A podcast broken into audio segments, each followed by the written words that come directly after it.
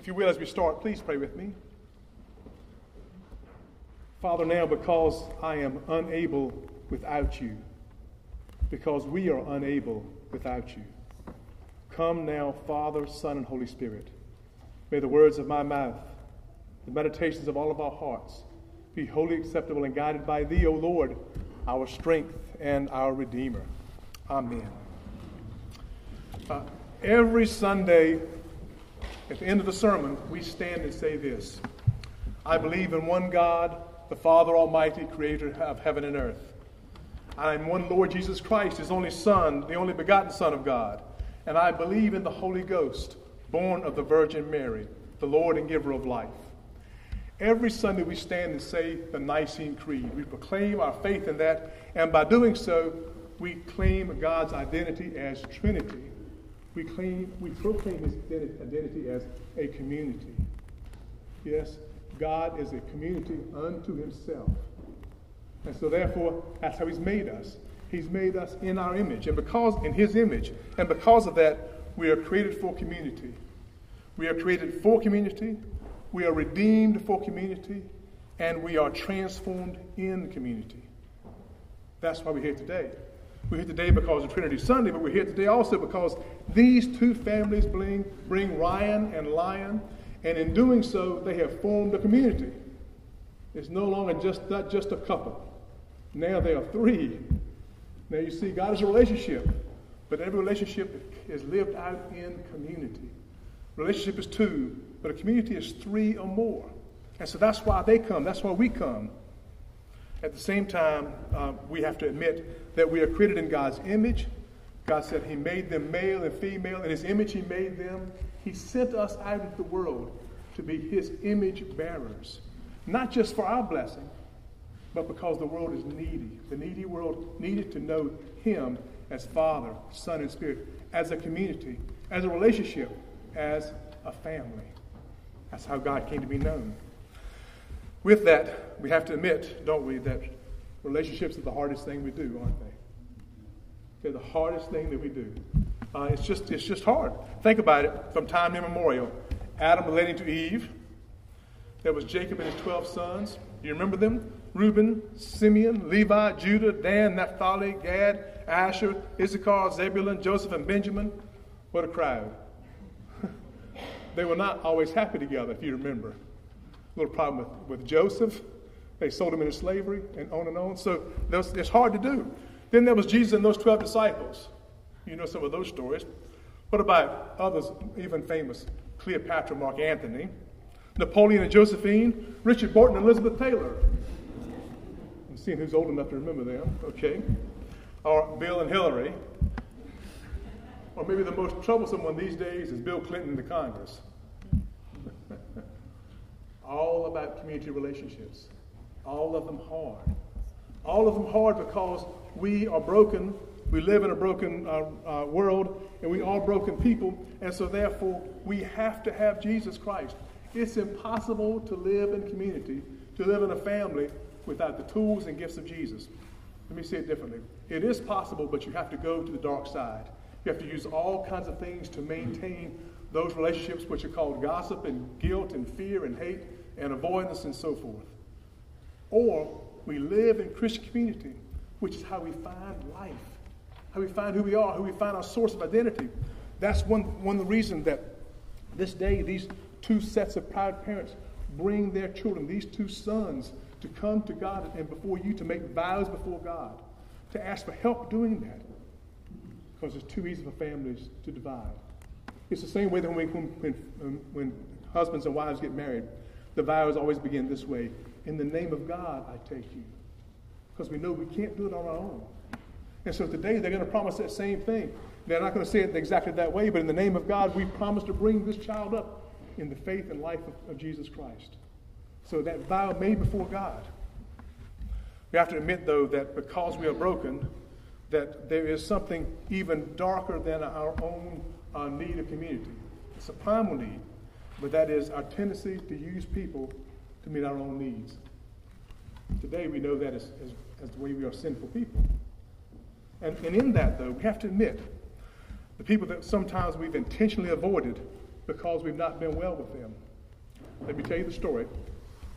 You're pushing the shopping cart down the Harris Teeter. You look down the aisle and you see someone, and you turn around and go. Now, I know you've done it, because I've done it. Maybe I saw one of you. I mean, this is what we do.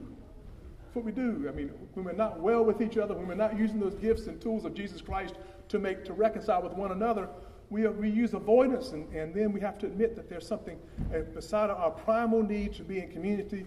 There is something deeper and dark in us, and that's our brokenness. And in the church, we call that sin. We call that the difficulty of those things. So there are times that we've stopped pursuing friends because they're not meeting our needs, or times that we just avoided and shamed other people. Our inherent selfishness is evidence of the sin in our life. But thankfully, we're redeemed for community.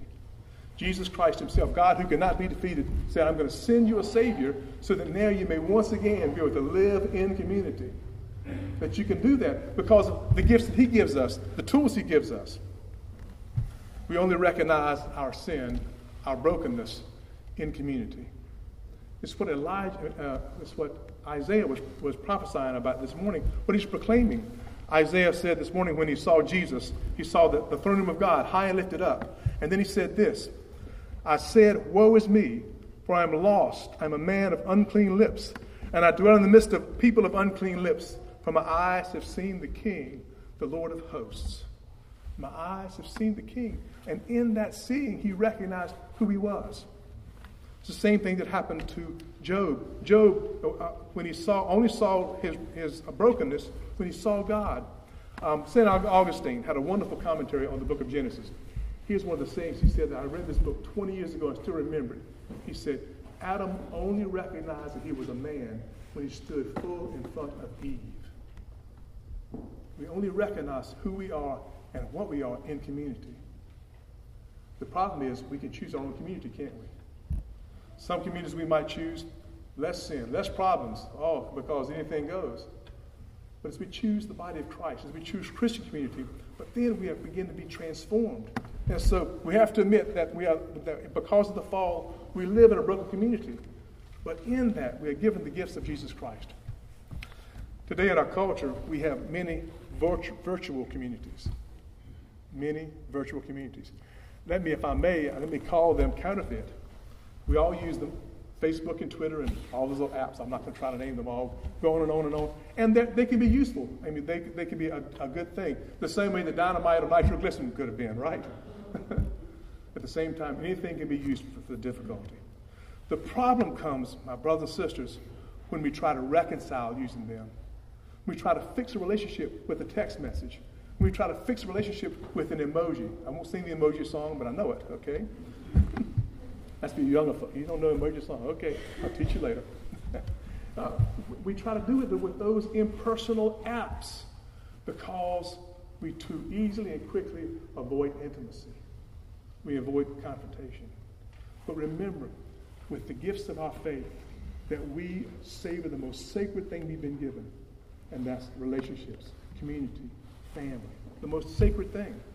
So we are, tra- we are redeemed for community. We're created for it.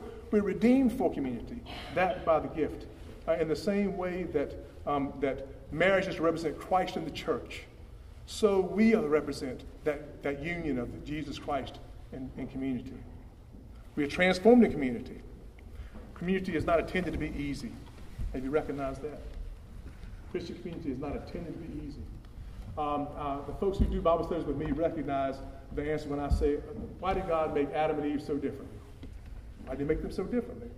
The reason is so that Adam could learn to love someone who was not like him. Because God's not like us. God's holy, and we're not. And so that's the purpose of Christian community. You are thrown in with a lot of people who are very different than you. Do you remember who was at that first day of Pentecost? They weren't all just alike. There were Parthians and Medes and Elamites and people from Mesopotamia and Judea, Cappadocia, Pontus, Asia, Phrygia, Pamphylia, and on and on and on. They were amazingly different because now they shared this one spirit, the helper, the spirit of the living God. They had one thing in common, and they all began to proclaim the mighty works of God. That's who we're to be. The Christian community, proclaiming the mighty works of God. So this was not unity because they were alike, this was unity and diversity. And in that, we are formed in community, transformed in community. We are made better people in the difficulties of trying to live together, in the difficulties of those relationships. So we're transformed in families and friendships, in life groups, in Bible studies, in fellowship. Chapter 1 of 1 John, John's first epistle, here's what he says. It's the most amazing invitation. John, writing his first letter, says, That which we have seen and heard, we proclaim to you, so that you too may have fellowship with us. And indeed, our fellowship is with the Father and His Son, Jesus Christ. We are writing these things so that our joy may be complete. We share these things, that these things which we have seen, heard, touched, and feel, so that you may have fellowship with us. And our shallow fellowship is with the Father and the Son by the power of the Holy Spirit. That's why we share the gospel. That's why we come and bring these babies for baptism today. That's why we do it. So we are transformed by relationships and community. We are transformed for missions.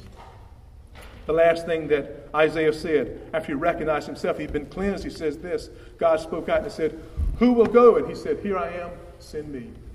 Well, we're sending them. Today, we're going to send Lion and Ryan.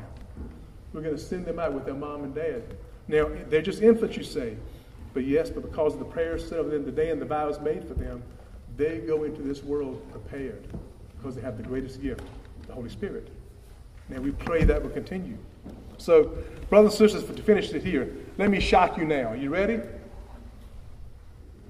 Trinity is the only way. Christmas is not enough. Nativity is not enough.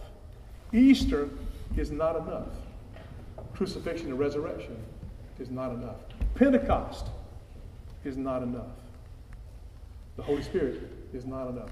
Only the fullness of God, Father, Son, and Holy Spirit God with you, God for you on your behalf, and God in you. That's enough. God with you, God for you, and God in you. That's enough. Live to his glory. Find life in community. It's a struggle, but it is always worth the cost. Remember, it cost him the life of his son, in whose name we pray. Amen. Amen. Now we're going to remain seated and we're going to sing. I sing a song of the saints of God.